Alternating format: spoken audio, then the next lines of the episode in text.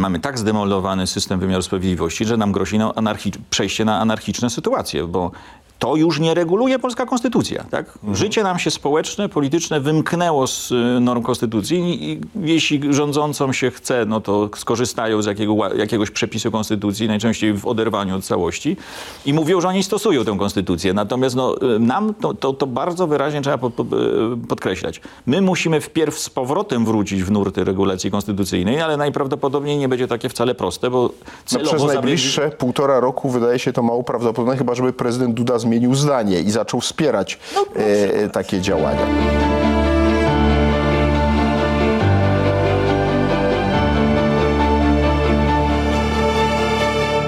Państwa moim gościem będzie pan profesor Marek Zubik, e, sędzia z Trybunału Konstytucyjnego w stanie spoczynku. Witam panie profesorze, zapraszam. Bardzo dziękuję. Witam Państwa.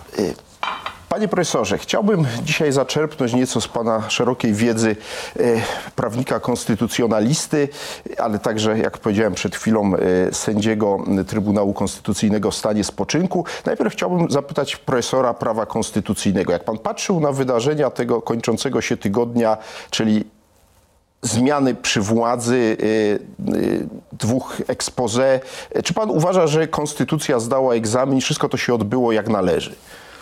No, e, proszę pamiętać, że konstytucja jest pisana dla społeczeństwa, które ma jakiś swój e, poziom kultury politycznej i prawnej i nigdy ona nie wyznacza wyłącznych norm, które funkcjonują. Bo jeżeli kultura polityczna będzie tego rodzaju, że między organami państwa nie będzie lojalnej współpracy, to, to chyba żadna konstytucja nie wytrzymałaby tego e, ciśnienia, dlatego że będzie albo musiała być nadmiernie szczegółowa, albo będzie obchodzona, bo będzie niepraktyczna.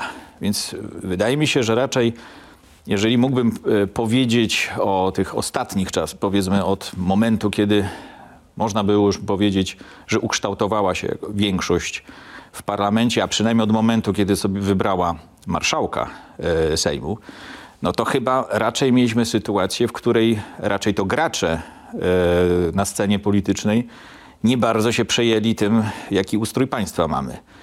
Więc czy ona sprawdziła się? No, sprawdziła się na tyle, na ile się chce ją przestrzegać. Natomiast To zaraz o tym porozmawiamy, ale y, moje pytanie było takie, czy sam ten proces y, przekazywania władzy no, do dnia dzisiejszego, no bo to się trwa, ale w tej zasadniczej części pan uważa, że tutaj chyba wszyscy y, się zachowali jak należy, to znaczy... Właśnie nie. Nie? W A, zasadzie, tak. w zasadzie nic z tego, co Tak. e, ja widziałbym z punktu widzenia tekstu konstytucji nie miało miejsca. Dlatego, że no, jednak po pierwsze mamy republikańską wizję państwa. To nie jest monarchiczna wizja państwa. Po drugie, no jednak system parlamentarno-gabinetowy, proszę bardzo, zracjonalizowany, no ale jednak zakładający, że rząd zawsze pochodzi z większości parlamentu. A przynajmniej cieszy się taką milczącym większością parlamentu, czego jest przykładem, że dopiero jak y, ewentualnie wyrazi się konstruktywne wotum nieufności, wtedy można, y, że tak powiem, zamienić premiera.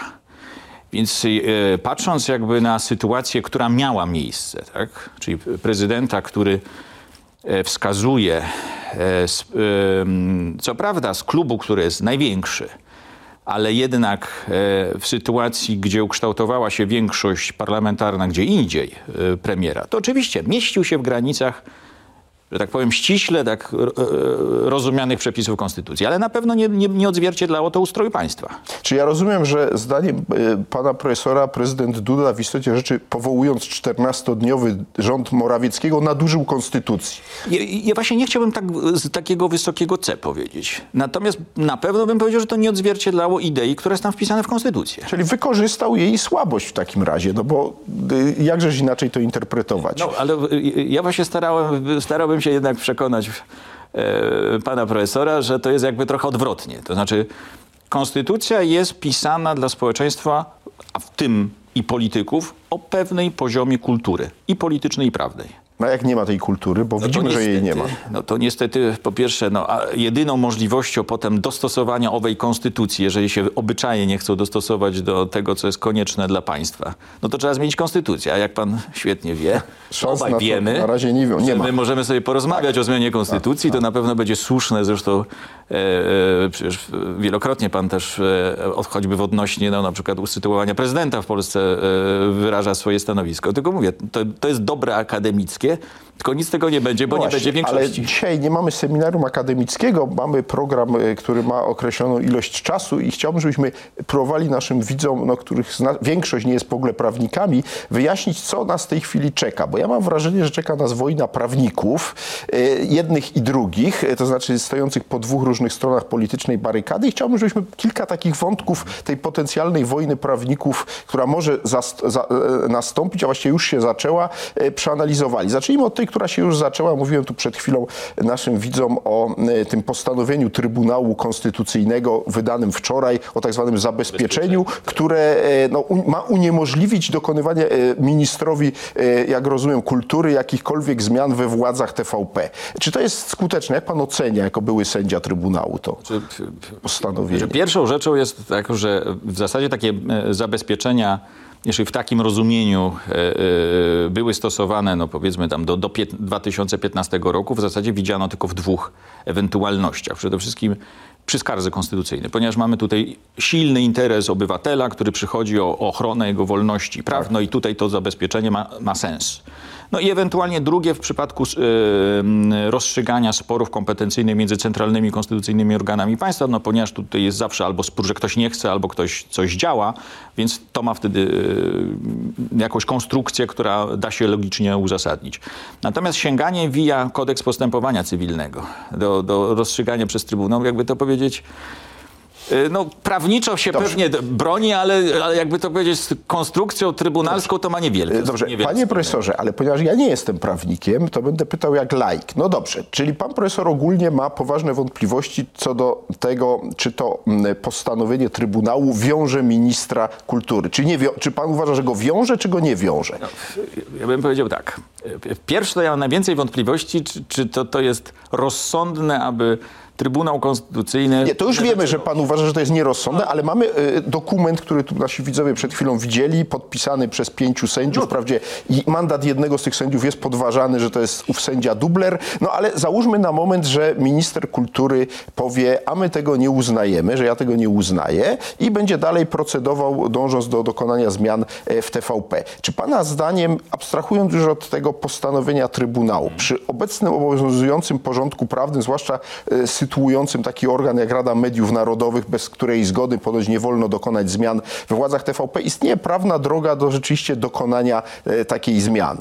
Czyli jeżeli bym tak chciał zupełnie trochę nieakademicko powiedzieć, to zawsze bym powiedział, proszę spróbować. No bo e, Jak najczęściej... minister kultury spróbuje, I, to Bo w, w, dużej mierze przecież to będzie zależało od sądu, który a, albo zarejestruje, bądź nie zarejestruje zmiany na przykład w odpowiednich rejestrach. A no właśnie, czyli sąd rejestrowy będzie decydował tak, naprawdę. No No, właśnie, tak, bo jak, jak zarejestruje, to minister kultury dopnie swego, a jak nie, to, to nie. Bo ja chciałem zapytać o wypowiedź też przewodniczącego Rady Mediów Narodowych, pana Czabańskiego, który też zabrał głos w tej sprawie i dał do zrozumienia, że jak minister kultury, czyli e, pan Sienkiewicz podejmie jakieś ruchy, to pójdziemy do sądu. Ale ja rozumiem, że to nie będzie ten sąd rejestrowy, tylko to będzie ten e, inny sąd administracyjny zapewne, bo e, to będzie wyglądało tak, że e, minister Sienkiewicz złoży wniosek do sądu rejestrowego o na przykład ustanowienie likwidatora TVP. Jeżeli sąd rejestrowy to, że tak powiem, zaakceptuje i wpisze, to w tym momencie jakby ludzie ministra kultury mogą wkroczyć do TVP, a pan przewodniczący Czabański sobie może iść do sądu administracyjnego i skarżyć tą decyzję sądu, sądu rejestrowego. Najlepiej Tak? Długo i wielokrotnie jeszcze się zażalać. Tak, ale, ale w tym czasie ów likwidator, czy jak go czy tam, y, komisarz, czy jak go inaczej nazwiemy, będzie w TVP rządził. No. Na podstawie sądu rejestrowego. Czyli tak naprawdę to sąd rejestrowy w Polsce decyduje o tym, kto e, realnie może kontrolować TVP. No, ale do jakiegoś stopnia zawsze tak w życiu. Nie, ale ja pytam tylko, nie, ja ustalam Wydaje stan się, faktyczny. że- Ja, Znaczy, jakby to powiedzieć, no, w zasadzie to, co jest w rejestrach, powinno odzwierciedlać rzeczywistość. No, ale jeżeli sąd będzie uznawał, że zabezpieczenie, o którym mówiliśmy przed chwilą, trybunalskie, no to jest mm, nieistniejące. No bo powiedzmy, powiedzmy tak, że uzna, że jest ultra vires, albo nawet jeśli je zostało wydane, no to w tej, w tej procedurze nie ma znaczenia, no to rzeczywiście ostatecznie, to zawsze jest tak w, w prawie, czy, w, czy może inaczej w rzeczywistości. Ten, kto ma ostatnie słowo, decyduje. No, w tym wypadku sąd rejestrowy nie ma ostatniego słowa, bo ma pierwsze słowo, można powiedzieć. Ostatnie to będzie miał, jak rozumiem, sąd administracyjny, który wyda prawomocny wyrok rozstrzygający za czas jakiś, czy to minister kultury, czy no, zapewne przewodniczący Rady Mediów Narodowych miał rację. Tak, tylko że proszę pamiętać, że do tego czasu mogą zajść nie, nieodwracalne skutki i ten nawet e, końcowy efekt może być taki, że nic się tak z tego nie da zrobić. Ale nadal powtórzę, to jest urok postępowań sądowych, gdzie, są spory. Ale bo, nadal powtórzę, punktem startu jest to, że my jesteśmy po ośmiu latach z zdemolowanym systemem prawnym. No właśnie, porozmawiajmy o tym jest zdemolowanym tak naprawdę. systemie prawnym, bo żeby go naprawić, e, no niewątpliwie potrzebne będą zmiany ustaw. I to jest już pytanie o szerszy kontekst tego, co nas czeka, czyli o koabitację, bo prezydent Duda tutaj wprawdzie zapowiadał, że on będzie z nowego rządu podchodził, no powiedziałbym nie wrogo, bo to, to nie było wrogie wystąpienie, ale też nie było życzliwe. E, Czyli inaczej mówiąc, prezydent Duda dał do zrozumienia, że zamierza dalej korzystać ze swoich wszystkich konstytucyjnych uprawnień na czele z prawem weta. No i rodzi się pytanie, czy można ów zdemolowany system przez najbliższe półtora roku naprawiać bez prezydenta? Znaczy, zawsze jest lepiej, jak współdziałają organy państwa dla dobra wspólnego, no ale to jest idealizm. Tak? No, znaczy, dobrze by było, żeby tak było, ale... No, Tylko, że prezydent Duda musiałby wtedy zakwestionować ustawy, które sam podpisywał, prawda?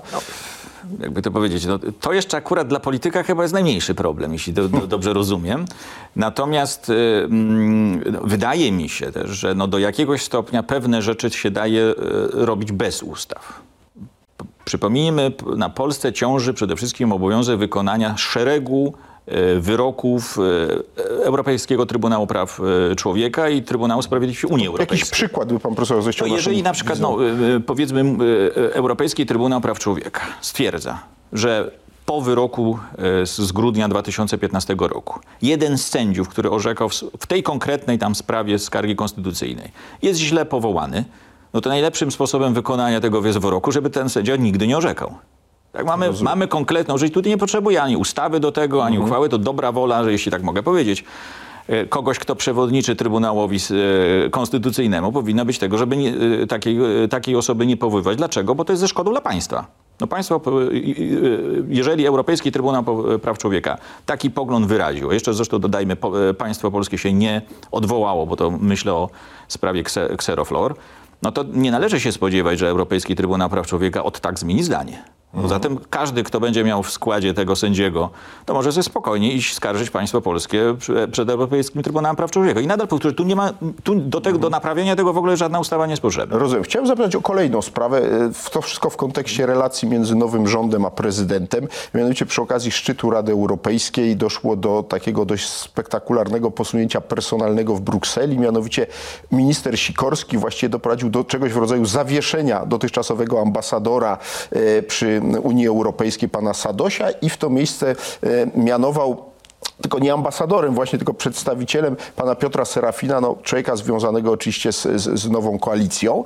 E, No i teraz rodzi się pytanie, no, niewątpliwie pan prezydent, który mianuje no, ambasadorów, może się poczuć dotknięty, ale pytanie, czy on może cokolwiek zrobić? Znaczy, czy to jest w ogóle kierunek zmian w dyplomacji, że nie będziemy mieli ambasadorów, bo prezydent Duda się nie będzie zgadzał na ich odwoływanie, ale de facto MSZ będzie ich odwoływał, a w to miejsce zamiast ambasadorów będą się pojawiali jacyś chargé d'affaires czy, czy inni dyplomaci, ale nie w randze ambasadorów. Ale do, do, znowu powiem, nic nowego. No bo jeżeli właśnie koabitacja źle działa i mamy e, nielojalną współpracę, no to niestety rządowi nie pozostaje nic innego.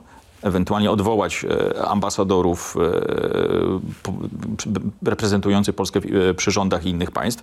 I ponieważ jeżeli d- nie dojdzie do zgody, tak, czy do uzgodnienia stanowisk między prezydentem a rządem co do wyboru no, nowych, no to nie zostaje chyba państwu polskiemu jak e, obniżyć rangę reprezentacji. No i, i, i tu chyba... No dobrze, ale też rodzi się pytanie, czy dla Polski jej wizerunku na świecie byłoby dobre obniżenie e, no, naszej reprezentacji w kilku bardzo ważnych stolicach, bo powiedzmy, że no, w, w tych mniej istotnych państwach to może to nie będzie od, odnotowane, ale w tych najważniejszych e, stolicach naszych głównych sojuszników wymiana ambasadorów ambasadorów bez zastąpienia ich nowymi i zamrożenie tego na półtora roku to chyba nie byłoby dobre rozwiązanie.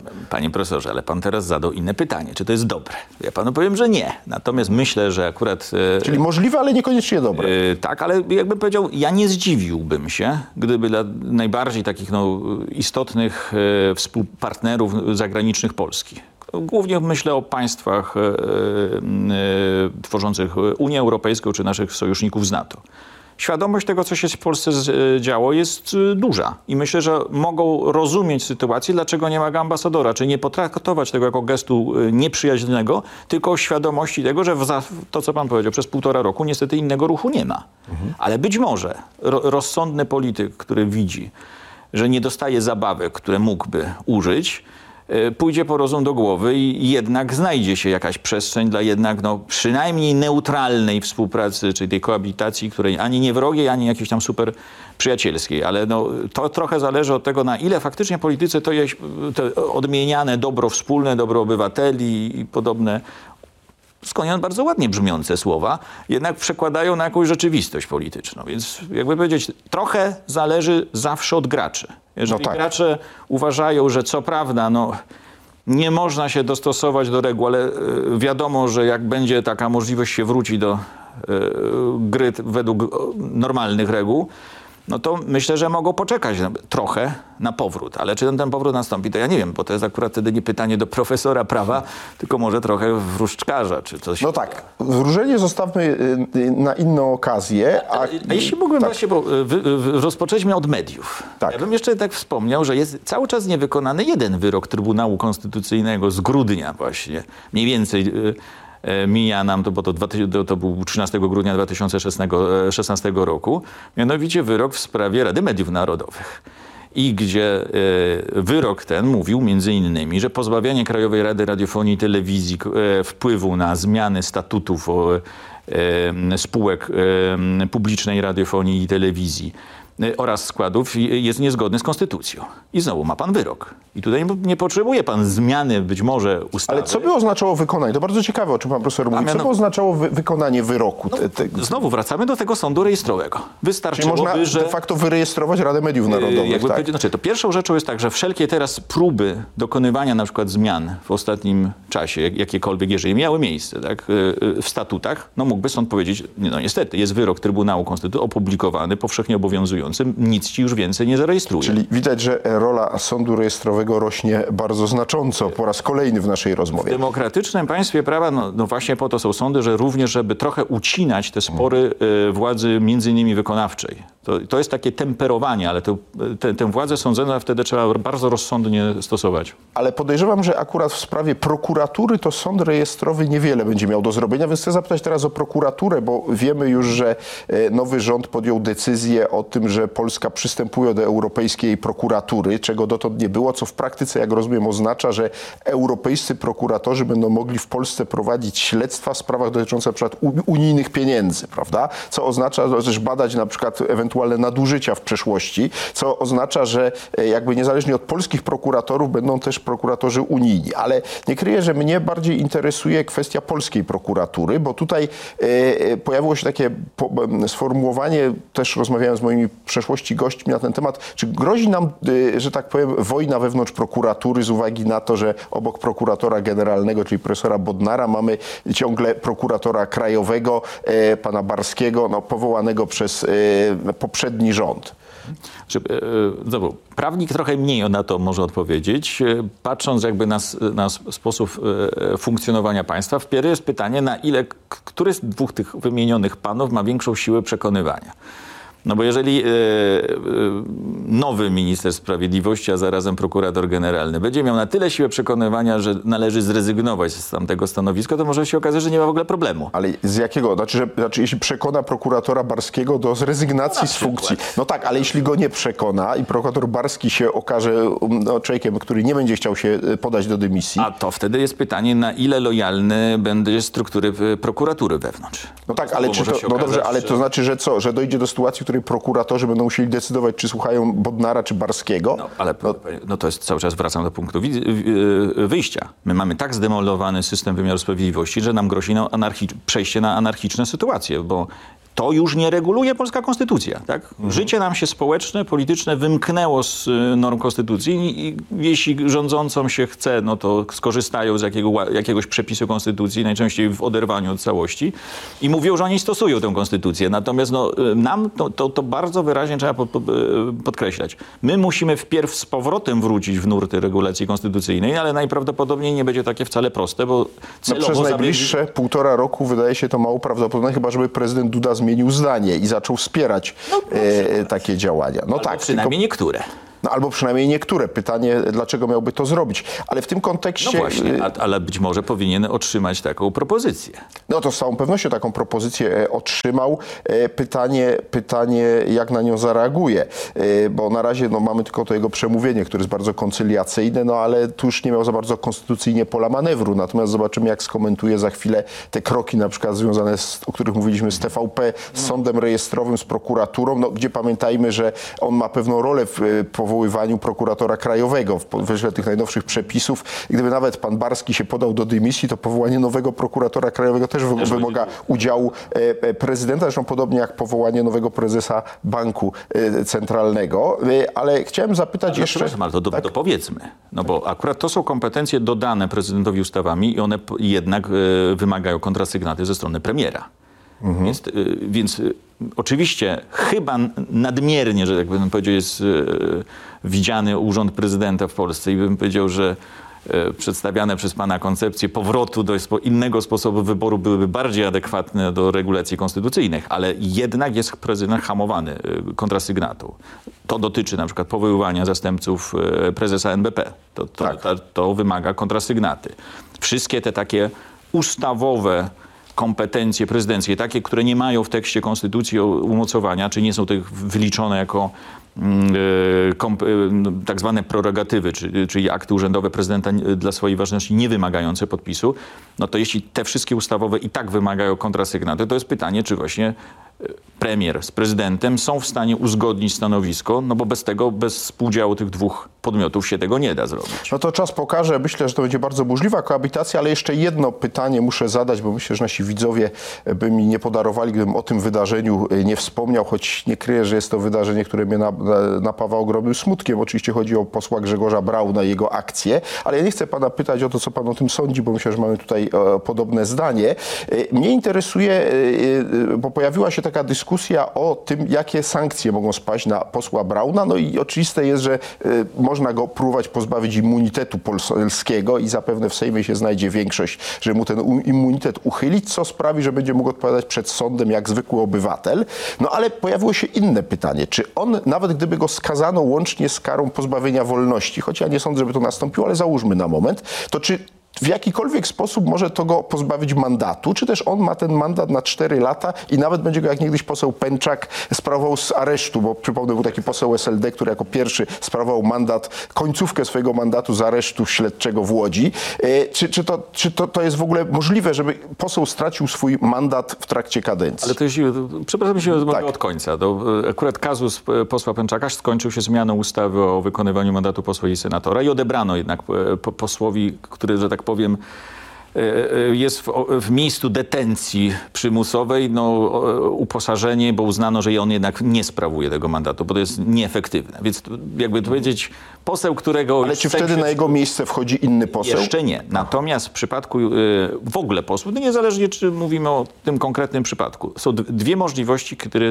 straciłby poseł mandat y, po wyroku sądowym. Po pierwsze, tak jak słusznie pan wspo- wspomniał, dodany przepis tam do ustępu trzeciego artykułu 99 Konstytucji mówi, że no, y, nie może sprawować mandatu przedstawicielskiego osoba skazana mm, prawomocnym wyrokiem sądowym y, za przestępstwo umyślne tam i pozbawiona wolności. Więc to jest, ale to jest bierne prawo wyborcze. Ale proszę pamiętać, że jeszcze również można e, pozbawić czynnego prawa wyborczego i tutaj w tym wypadku wystarczy, że sąd e, zastosuje środek e, karny w postaci pozbawienia praw publicznych, a to będzie oznaczało brak czynnego, a jak czynnego, to i biernego. Więc tu są dwie możliwości, które może doprowadzić do pozbawienia mandatu. Czyli podsumowując, istnieje możliwość, żeby po pozbawieniu immunitetu posła, pozbawić go także mandatu w trakcie kadencji. Ale to musi być już prawomocny wyrok sądowy. Tak, to, to jest jasne. Tak, tak, to było dla mnie To, oczywiste. to, się, to się może zdarzyć i to ra- raz jeszcze powtórzę, dwutorowo. Może być albo poprzez y, y, bier, pozbawienie biernego prawa wyborczego, albo czynnego. No cóż, czas pokaże, jak to się potoczy w przypadku posła Brauna. Ja ogromnie dziękuję panu profesorowi za rozmowę, państwu dziękuję za uwagę i serdecznie zapraszam na kolejne wydanie programu Dudek o Polityce już za tydzień w piątek o 18.